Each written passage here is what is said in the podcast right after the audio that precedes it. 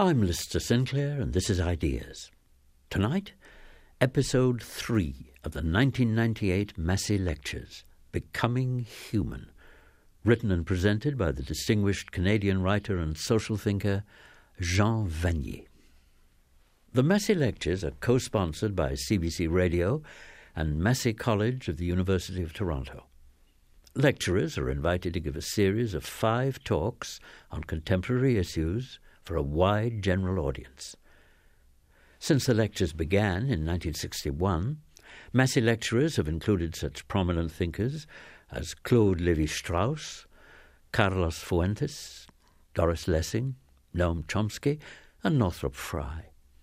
The book of the 1995 Massey Lectures, The Unconscious Civilization by John Ralston Saul, won the Governor General's Prize for Non-Fiction. This year's Massey lecturer, Jean Vanier, is the founder of l'Arche, the international organization famed for its innovative methods of working with mentally handicapped people.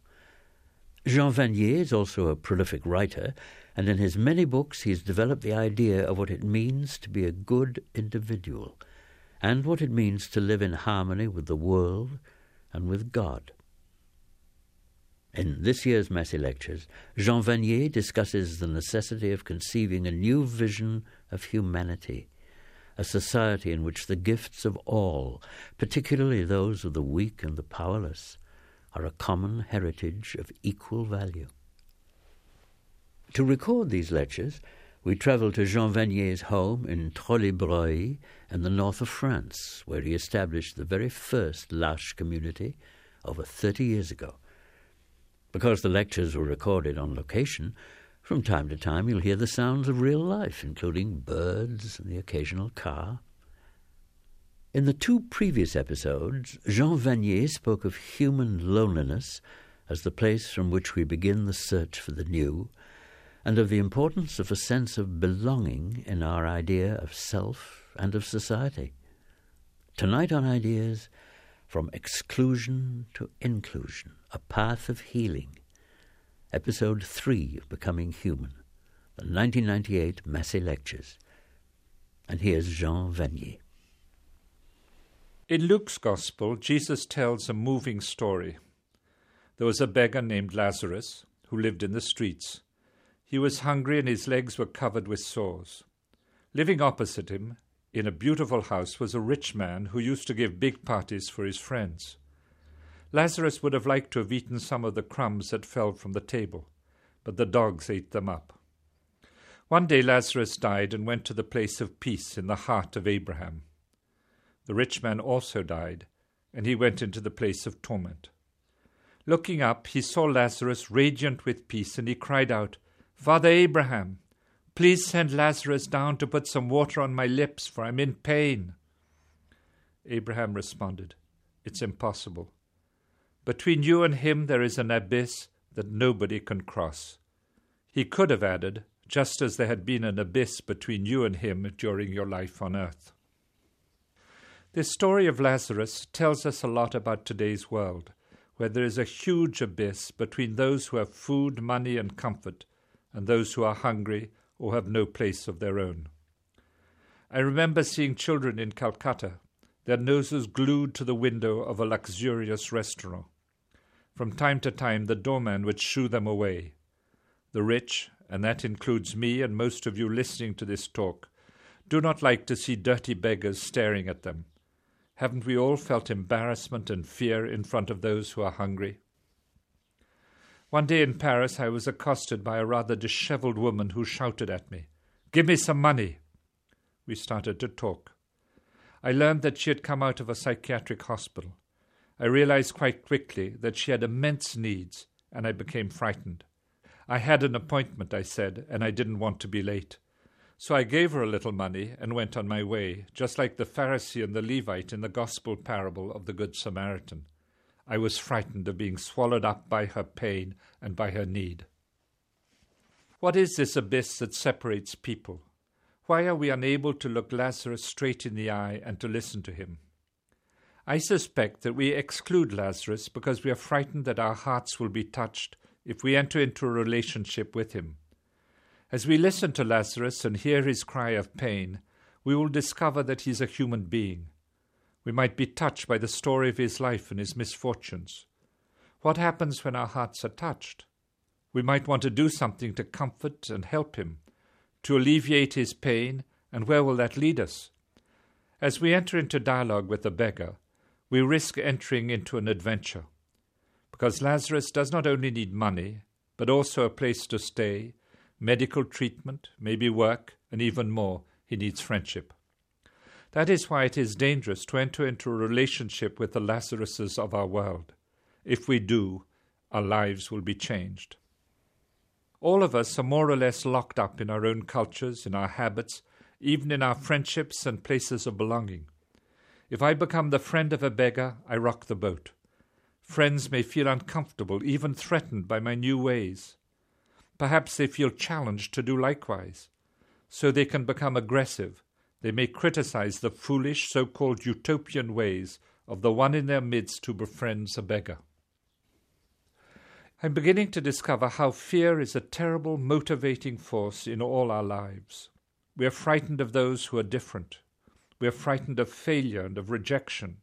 And I have become increasingly aware not only of my own fears, but of the fears of others. Fear is at the root of all forms of exclusion, just as trust is at the root of all forms of inclusion. The history of humanity is a history of wars, oppression, slavery, and rejection. Every society and every time has created its own forms of exclusion.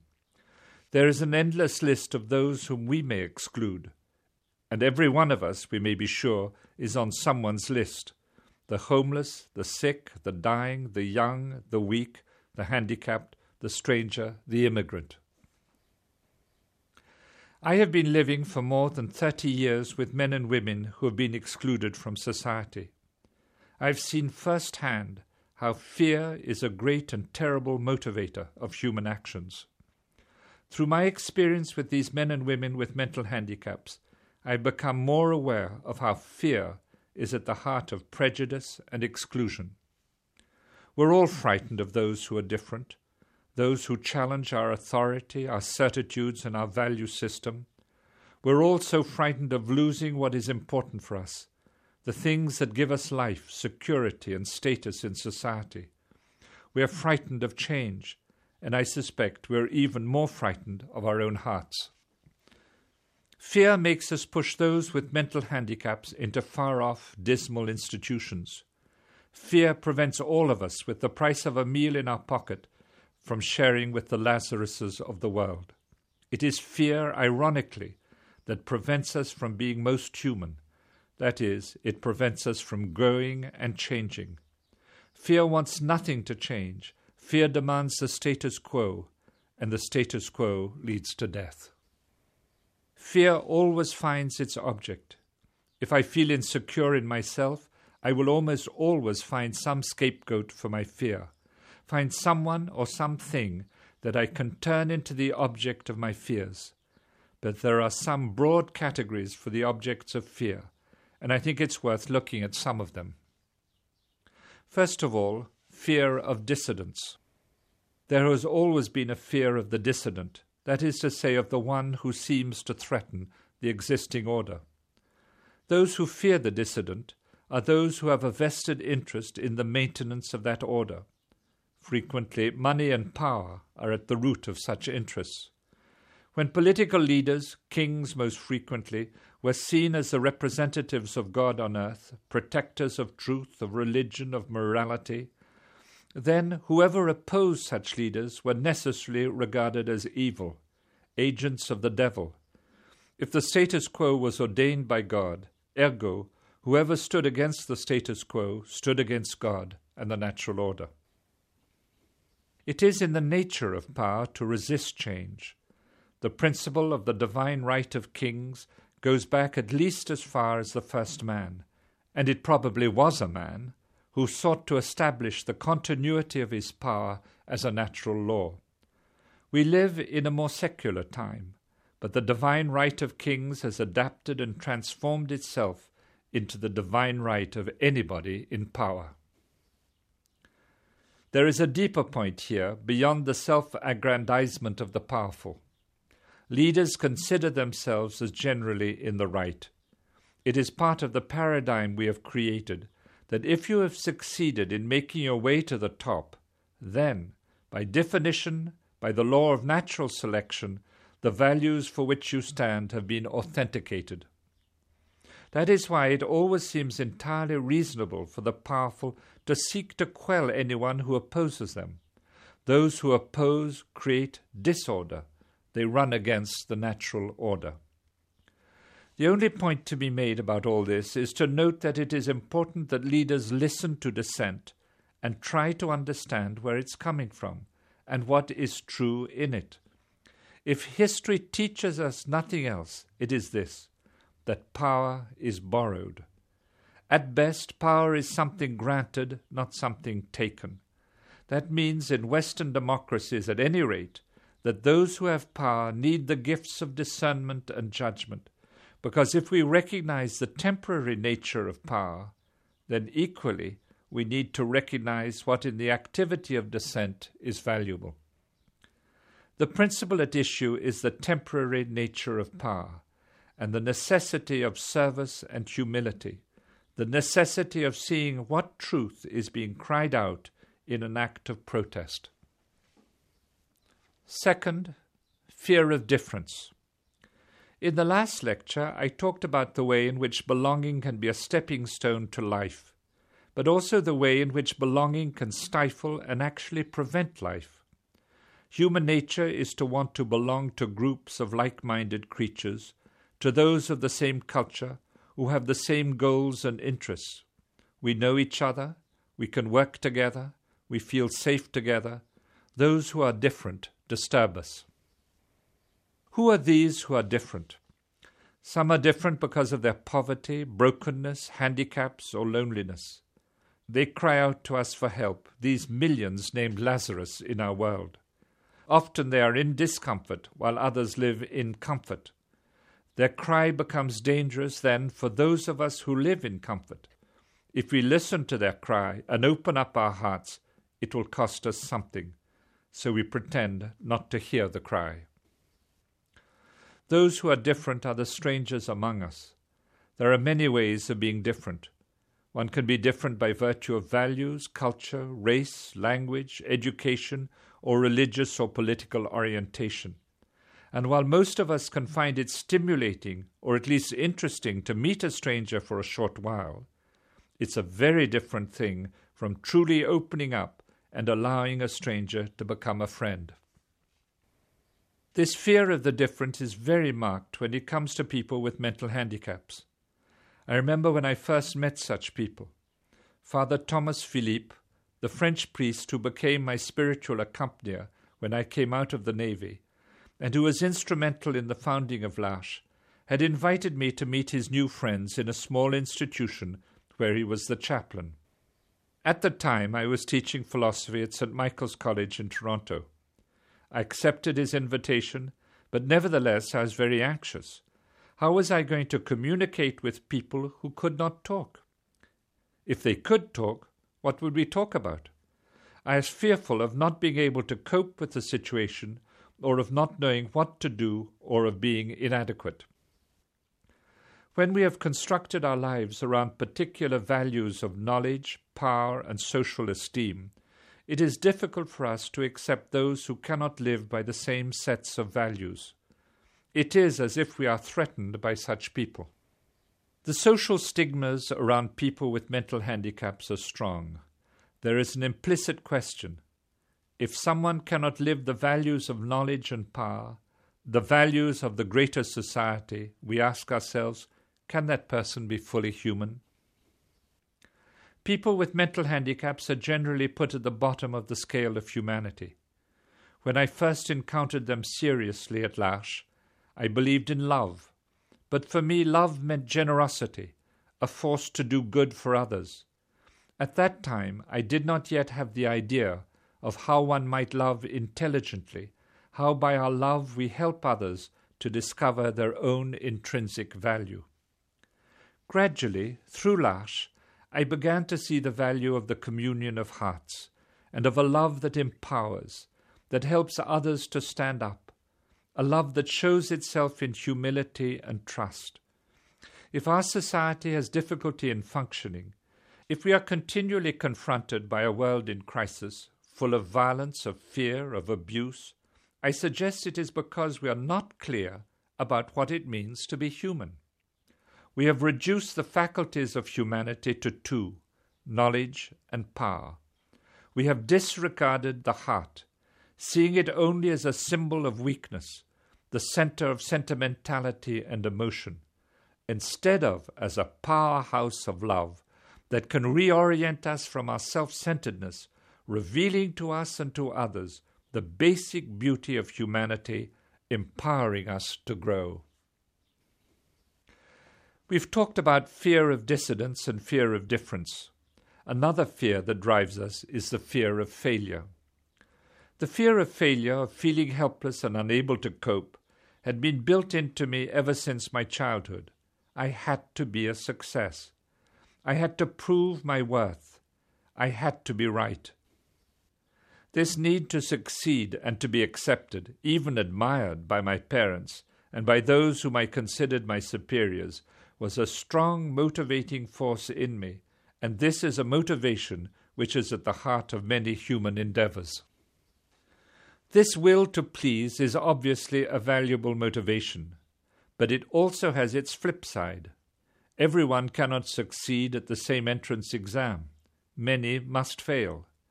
And failure can and does break people. This need to succeed, coupled with the fear of failure, can make us choose to relate only to those who like and admire us, those who look on us as winners, and of course, we recognize others playing the same game. Fear of failure, of not coping with a situation, of not being able to relate to another person is at the heart of this fear of the different, the strange, the stranger. This fear is also the fear of rejection, how to be and to walk in unknown territory. Then there is the fear of loss and change. Why do the rich and powerful, you and I in short, fear so much the Lazaruses in our midst? Is it not because we are frightened of having to share our wealth frightened of losing something. It is easy to give a few coins to a beggar. It is more difficult to give what is necessary to maintain our standard of living. We feel so inadequate in the face of poverty. What can we do to change so many seemingly impossible situations? When I rushed away from that woman in Paris who had just come out of a psychiatric hospital, it was because I did not really know what to do, what was appropriate. I had this fear of being sucked into a vortex of poverty. To open oneself is an enormously risky enterprise. It risks status, power, money, even friendship, the recognition and belongingness that we so prize. For a number of years, a married couple, friends of mine, were close with a number of other couples. The group was concerned with the increasing gap between the rich and the poor and they wanted to do something about it. My friends became impatient with all the discussion, and they decided to do something alone. They left the group and went to live in a poor area of the city. The others in the group saw them as traitors to the group and shunned them. To me, this is a reminder that when we get committed to those who are excluded or marginalized, we run the risk of being criticized by our friends and family. To leave the culture of friends and family is like going into another world. We all need a certain amount of security in order to be able to live peacefully. We also need to actually feel secure. This sense of security comes from the way we live our lives. It comes from the presence and reinforcement we get from friends and family. It comes from our place of work and through daily routines. In this context, the unexpected can provoke a crisis. To lose the known and to move on to the unknown can mean a terrible loss for us. To live such loss, one needs a lot of inner strength. To give food to a beggar who knocks on the door can be quite an easy thing to do. But if he keeps coming back with his friends, then what do we do? We can become totally lost and insecure. We are at sea with no horizon, in unknown territory without a map. We're frightened that the beggar is calling us to change our lifestyle. We're all frightened of the ugly, the dirty, that which smells bad. We all want to turn away from anything that reveals the failure, pain, sickness, and death beneath the brightly painted surface of our ordered lives. Civilization is, at least in part, about pretending that things are better than they are. We all want to be in a happy place where everyone is nice and good and can fend for themselves. We shun our own weakness and the weakness of others. We refuse to listen to the cry of the needy how easy it is to fall into the illusion of a beautiful world because we have lost trust in our capacity to make of our broken world a place that can become more beautiful. What is the origin of these terrible fears that so hinder us in the making of our heart's desire a better world? In his book Le Chemin de l'Homme, the Jewish philosopher Martin Buber says that with each person who comes into the world, there is something new that has never existed before, something totally new and unique. It is this unique and exceptional quality that each person is called to develop. But how can children feel they are unique if they have to fit into their parents' norms? It is only when children are accepted as they are, with their unique gifts and limits, when they are listened to and respected, that they will be able later on to accept the qualities of others.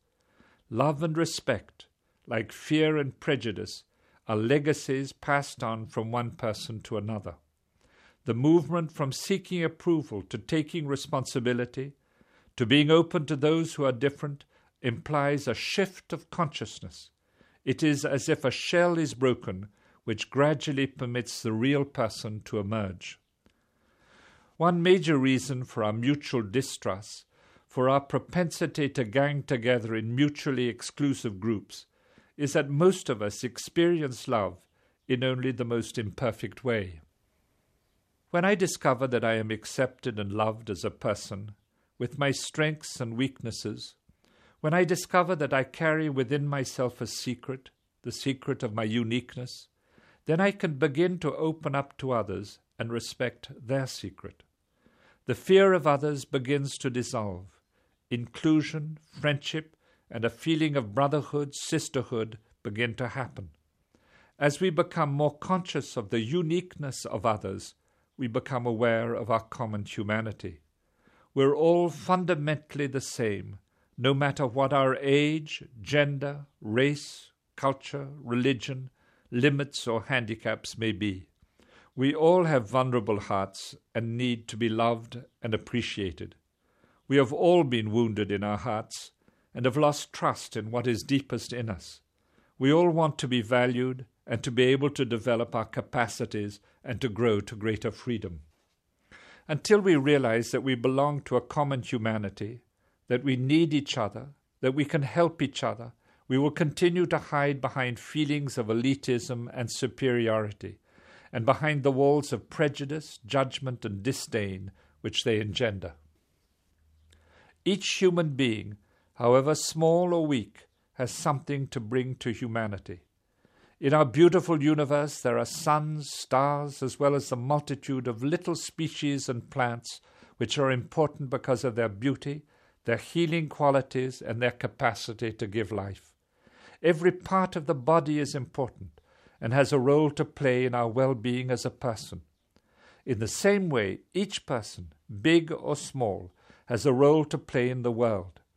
As we start to meet others as persons, as we begin to listen to each other and to each other's story, things begin to change. We no longer judge each other according to concepts of power and knowledge, or according to group identity, but according to these personal heart to heart encounters. We begin the movement from exclusion to inclusion, from fear to trust, from closeness to openness, from judgment and prejudice to forgiveness and to understanding. It is a movement of the heart. We begin to see each other as brothers and sisters in humanity. We are no longer governed by the logic of fear, but by the logic of the heart. I'm Lister Sinclair, and this is Ideas on CBC Radio 1. Tonight you're listening to episode 3 of the 1998 Massey Lectures, Becoming Human, presented by the distinguished writer and social thinker Jean Vanier. How do we move from exclusion to inclusion? When I talk about inclusion of people, whether they are those with disabilities or beggars like Lazarus or people suffering from AIDS, I'm not talking only about starting up special schools or residences or of creating good soup kitchens or new hospitals. These are, of course, necessary. I'm not just saying that we should be kind to such people because they're human beings, nor is it a question of normalizing them in order that they can become like us participate in church services, go to the movies and the local swimming pool. When I speak of the inclusion of those who are marginalized, I am affirming that they have a gift to give to all, to each of us as individuals, to the larger forms of human organization, and to society in general. The excluded, I believe, live certain values that we all need to discover and to live ourselves before we can become truly human. It is not just a question of performing good deeds for those who are excluded, but of being open and vulnerable to them in order to receive the life that they can offer. It is to become their friend. If we start to include the disadvantaged in our lives and enter into a heartfelt relationship with them, they will change things in us. They will begin to call upon us to be people of mutual trust, who take time to listen and to be with each other. They will call us out from our individualism and need for power into belonging to each other and being open to others. They will break down the prejudices and protective walls which give rise to exclusion in the first place. They will open us up to others they will start to affect our human organizations, revealing new ways of being and walking together. So the one way street, where those on top tell those at the bottom what to do, what to think, how to be, becomes a two way street, where we listen to what they, the outsiders, have to say to us, and we accept what they have to give us. That is, a simpler and more profound understanding of what it means to be truly human. If we start to see people at the bottom as friends, as people with gifts to bring to others, then the social pyramid, with the powerful, the knowledgeable, and the wealthy on top, becomes a place of belonging where each person finds their place and where we live in mutual trust. Is this a utopian vision? If it is lived out at the grassroots in families, communities, and other places of belonging, this vision can gradually permeate our societies in order to humanize them. I'm not suggesting for a moment that each one of us must welcome into our homes all those who are marginalized. I am suggesting that if each one of us, with our gifts and weaknesses, our capacities and our needs, opens our hearts to a few people who are different and become their friends, receive life from them, our societies would change this is the way of the heart. The heart, the metaphorical heart, the basis of all relationships, is what is deepest in each one of us. It is my heart that bonds itself to another heart, and we are led together out of the restricted belonging which creates exclusion to meet and love others just as they are. The heart is the place where we meet others, suffer and rejoice with them, it is the place where we can identify and be in solidarity with them. Whenever we love, we're not alone. The heart is the place of our oneness with others. It is only once a heart has become mature in love that it can take the road of insecurity, putting its hand in the hand of God. Then it can meet other people inside and outside of the place of belonging. Then it can meet people who have been excluded, it is the heart that helps us to discover the common humanity that links us even greater than the humanity that bonds us as part of a group. The heart then forgoes the need to control others. The free heart can free others. Heart to heart relationships where God is present are then more important than the approbation of society. Belonging to a group is important.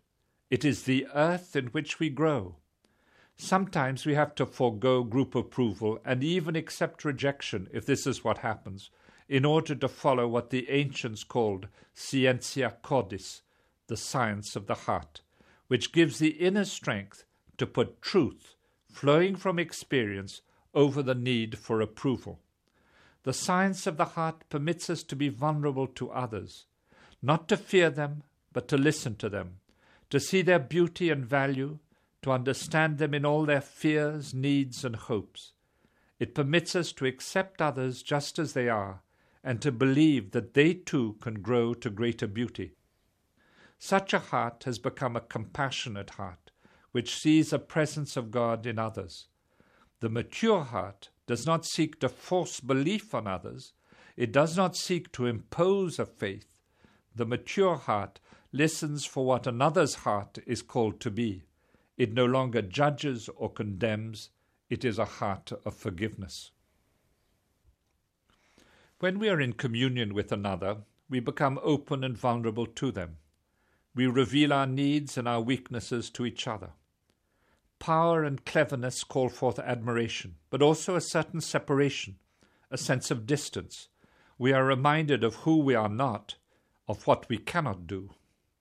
On the other hand, sharing weaknesses and needs calls us together into oneness. We welcome those who love us into our heart. In this communion, we discover the deepest part of our being the need to be loved and to have someone who trusts us and appreciates us and who cares least of all for our capacity to work or to be clever and interesting. When we discover we are loved in this way, the masks or barriers behind which we hide are dropped. New life flows. We no longer have to prove our worth. We are free to be ourselves. We find a new wholeness and a new inner unity. I love to watch little children playing and chatting amongst themselves. They do not care what people think. They do not have to try to appear to be clever and important. They know they're loved and are free to be themselves. As they grow into adolescence and adulthood, they become more self conscious. They lose a certain freedom which they might find again later when they rediscover that they are loved and accepted just as they are and are no longer obsessed by what others may think of them. Spiritual masters in sacred scripture often tell stories to reveal a truth and to awaken hearts. Jesus spoke in parables. Hasidic Jews and Sufi teachers tell tales. Hindu scripture is full of stories. Stories seem to awaken new energies of love.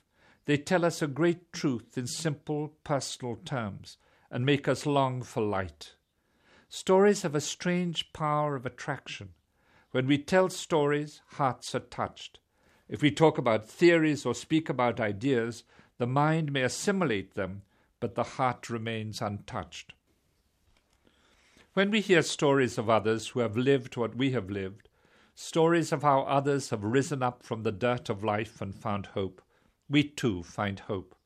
Stories of transformation from death to life sow seeds of hope. Let me tell you some stories. First, let me tell you about Antonio, who has brought many people into the way of the heart. Antonio came to our community in Trosly when he was 20 years old, after many years in a hospital. He could not walk, speak, or use his hands. He was fragile in his body, needing extra oxygen to breathe. He was a weak and fragile man in many ways, but he had an incredible smile and beautiful shining eyes. There was no anger or depression in him. That is not to say that he didn't get peeved from time to time, especially if his bath water was too hot or too cold, or if the assistants forgot about him. What is important is that he had accepted his limits and handicaps. He had accepted himself just as he was. Antonio could not love by being generous, giving things to people or doing things for them. He himself was too needy. He lived a love of trust. In this way, he touched many people's hearts. When one loves with trust, one does not give things, one gives oneself, and so calls forth a communion of hearts. And so Antonio touched and awakened the hearts of many assistants who came to live in his house. He led them into the way of the heart. Often they would tell me, in words to this effect Antonio has changed my life. He has led me out of a society of competition where one has to be strong and aggressive into a world of tenderness and mutuality, where each person, strong or weak, can exercise their gifts. A few years ago, a number of people from our communities went on pilgrimage to Rome. We had an audience with Pope John Paul II. While we were waiting for him to arrive, Fabio, a young man with disabilities, walked up and sat down in the Pope's chair. It was obviously the best chair in the room, which is why Fabio felt so attracted to it. Bishops who were close by did not know what to do. An assistant, however, helped Fabio discover another chair, which was quite good too. I would never have dared to do what Fabio did. Like many of us, I tend to conform to what is expected of me, and I am fearful of going against the norms or of what my superiors want of me. Is there a fear in me of being seen as guilty if I go against the norm? Or am I fearful of someone shouting at me angrily? Some people like to rock the boat, to do the unexpected, unusual thing just to shock others and draw their attention. People with disabilities, however, do not go against the norm to shock others. It is just their way of being, flowing from their intuitive sense of inner freedom. People with disabilities have a freedom to get angry and then to ask for forgiveness when they realize they have hurt someone. Then it's finished. There is no smouldering fire ready to flare up again at the least provocation. The authenticity of their contrition always touches me. Is it because they have little awareness of time and history, of the moral bridle that memory places on our actions? It is the remembrance of things past and of the previous consequences of our actions that governs many of our present actions. Many of those with a mental handicap, however, are not people of the past or even of the future, but of the present moment. They have no big plans for tomorrow. Plans are more for people who have greater autonomy and the capacity of leading their lives as they want. Those with disabilities do not cry out for power or success. Their energies are used for seeking out the warmth of relationships. I notice how many of us have our eye on the clock, our next meeting, a talk to give, deadlines to meet. People with mental handicaps do not seem to be governed by clocks in the same way. They tend to live more fully in the present moment, sometimes enjoying it, sometimes angry with it, trusting in the presence of people who appreciate them. When assistants arrive in our communities, they are often filled with the prejudices of the competitive society to which they belong. Then they discover Antonio with his heart of love, his gentleness, his acceptance of self, and his abandonment to the present moment, hidden behind all the weakness and brokenness of his body. Then they realize more fully the intolerance, the lack of love, and even the cruelty of their culture and maybe even of their church. They begin to realize that to become fully human is not a question of following what everyone else does of conforming to social norms or of being admired and honored in a hierarchical society. It is to become free, to be more fully oneself, to follow one's deepest conscience, to seek truth, and to love people as they are. When we enter into a personal relationship with those who are different or on the fringe of society, it's amazing how we are then able to look more critically at our own culture we begin to see the deep prejudices that exist. Let me give you an example. Not long ago, I met a man who had come to our community quite a few years ago. He is from an Algerian family and has a slight mental handicap.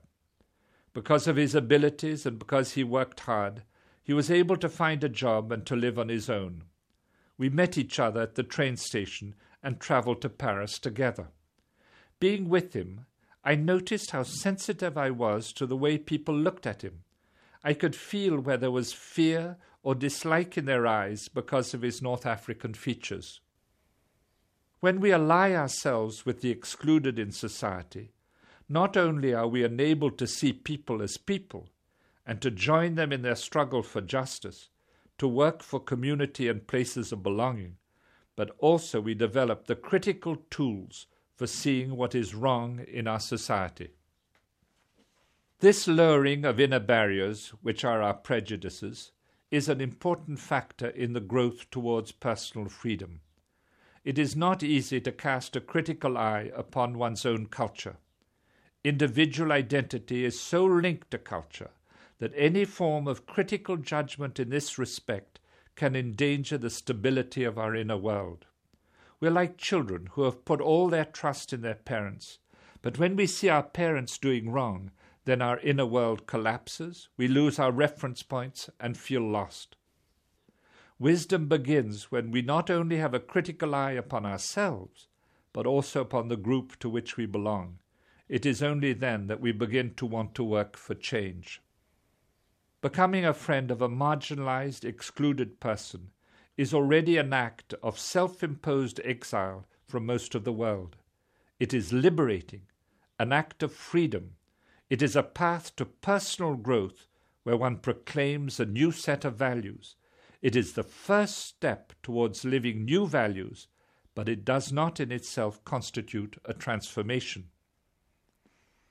Xavier Le Pichon is a well known French geologist, member of the Académie des Sciences, and professor at Le Collège de France. In his fascinating book Aux Racines de l'Homme, The Roots of Humanity, he shows that through the different stages in the evolution of humanity, we have become more human as we opened up to the weak and to the reality of suffering and death. That is also my personal experience. As the human heart opens up and becomes compassionate, we discover our fundamental unity, our common humanity. It seems paradoxical to say that people with disabilities have taught me what it means to be human, and that they are leading me into a new vision of society, a more human society. With and through them, I have discovered the joys of celebration, love, working and communicating together in mutual respect and in laughter. I realize more deeply how spirituality flows from being human, or rather, how spirituality is being fully human, and so shapes our lives and our humanity. I have discovered the value of psychology and psychiatry, how these skills can undo knots in us and permit life to flow again and aid us in becoming more truly human.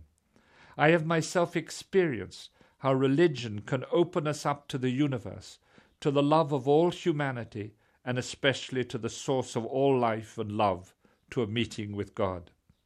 This meeting with God, I find, is not first and foremost for those who are most clever and honorable, but for those who are weak and humble and open to love.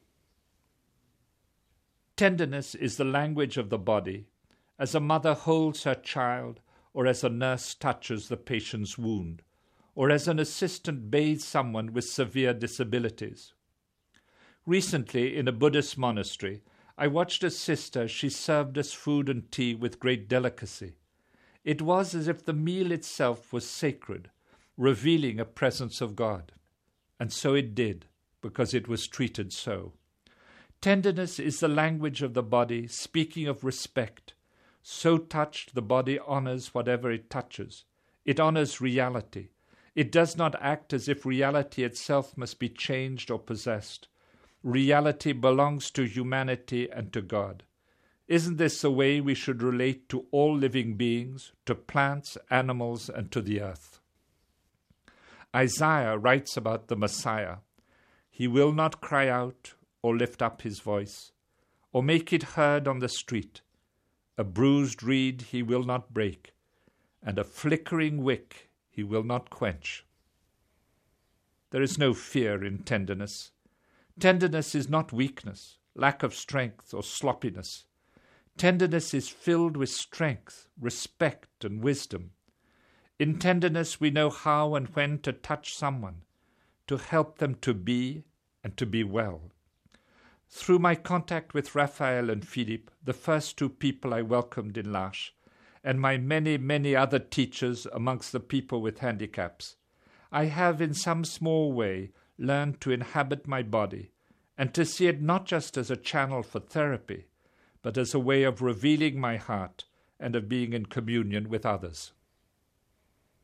I have alluded to the way in which communion has the power to reveal beauty and value to another, how it frees us to be truly ourselves. But this communion demands respectful listening to the non-verbal language of the other person. I say non-verbal because in the world of friendship and relationship, gestures normally precede the word. The word is there to confirm the gesture and give it its signification.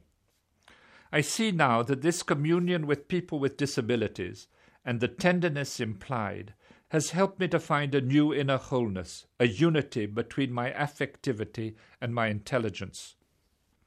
The way of the heart is a path of healing of our deepest affectivity and needs through communion and gift of self. This healing, however, is never perfectly accomplished. There'll always be a struggle. But if we are vigilant and prayerful, centered on truth and not seduced by riches, power, publicity, pleasure, and other psychological needs, then we will be able to continue on the path of healing. I am grateful to those with disabilities who have led me into this way of the heart, this way of healing. Antonio taught many of us at L'Arche the need to accept ourselves just as we are.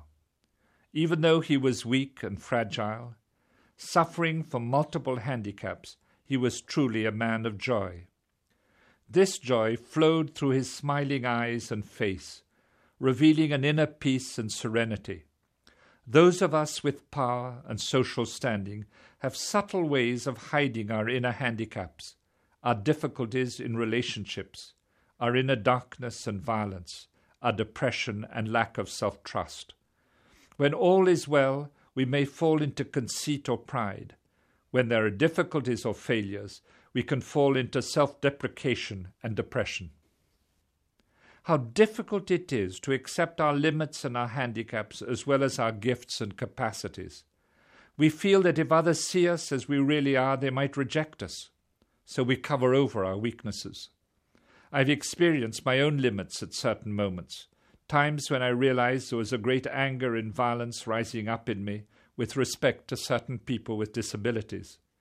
Maybe it was because they seemed to be provoking me. Maybe their anguish and feelings of loneliness called for my full attention at a time when I was not able to give it. Maybe it was because I was not able to alleviate their screams and their anguish. Or maybe it was deeper than all this. Perhaps the anguish of those with mental handicaps awoke my own anguish, hidden in me since childhood. Some people with disabilities call forth tenderness in me, others anguish, fear, and anger. In a world of constant and often quite intense relationships, you can quickly sense your inner limits, fears, and blockages. You can feel the anger rising up in you. When I was tired or preoccupied, my inner pain and anguish rose up more quickly to the surface. In times of difficulty, it was hard to be open, welcoming, and patient. I've often come head on with my own handicaps, limits, and inner poverty. I did not always find it easy, especially when my failure was evident to others. But then I began to realize that in order to accept other people's handicaps and to help them to grow, it was fundamental for me to accept my own. I have, after all, learned something about my own character.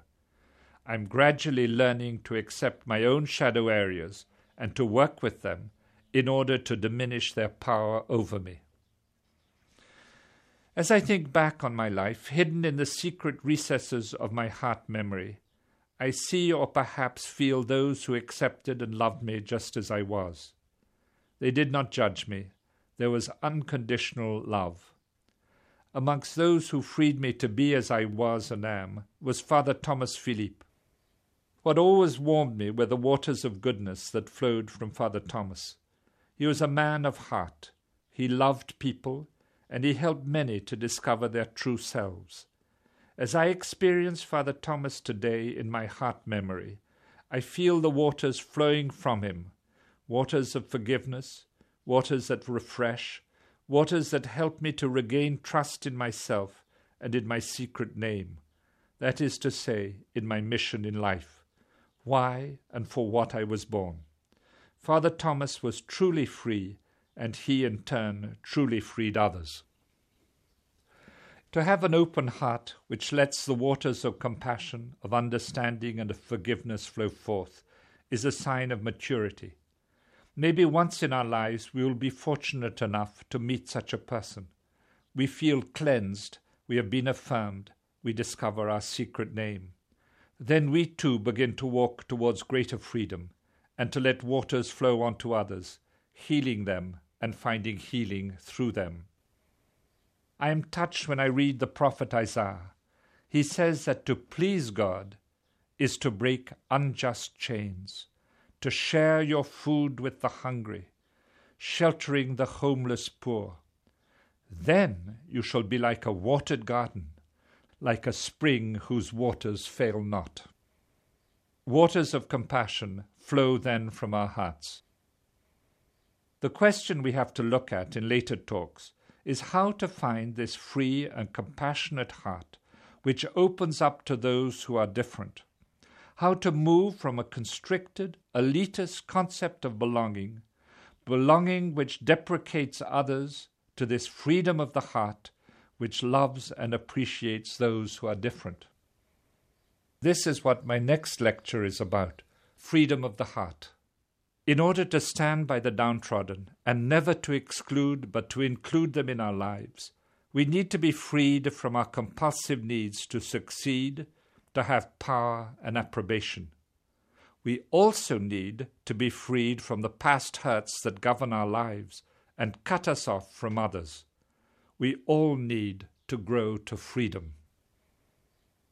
On Ideas Tonight, you've been listening to episode 3 of Becoming Human the 1998 Massey Lectures, presented by Jean Vanier. Episode 4 will be broadcast tomorrow night on Ideas.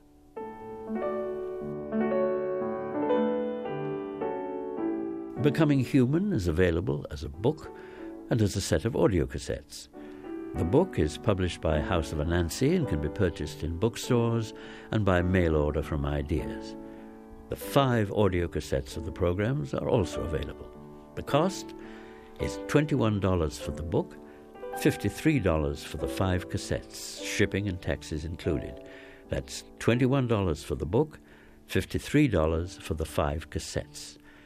Books and cassettes can be ordered from Ideas Transcripts, Box 500, Station A, Toronto M5W1E6, or by phone 416 205 6010 and email ideas at toronto.cbc.ca. Becoming Human was produced by Philip Coulter and recorded by Dave Field. The executive producer of Ideas is Bernie Lucht, and I'm Lister Sinclair. And stay tuned to CBC Radio 1 for the hourly news, followed by the arts today and between the covers.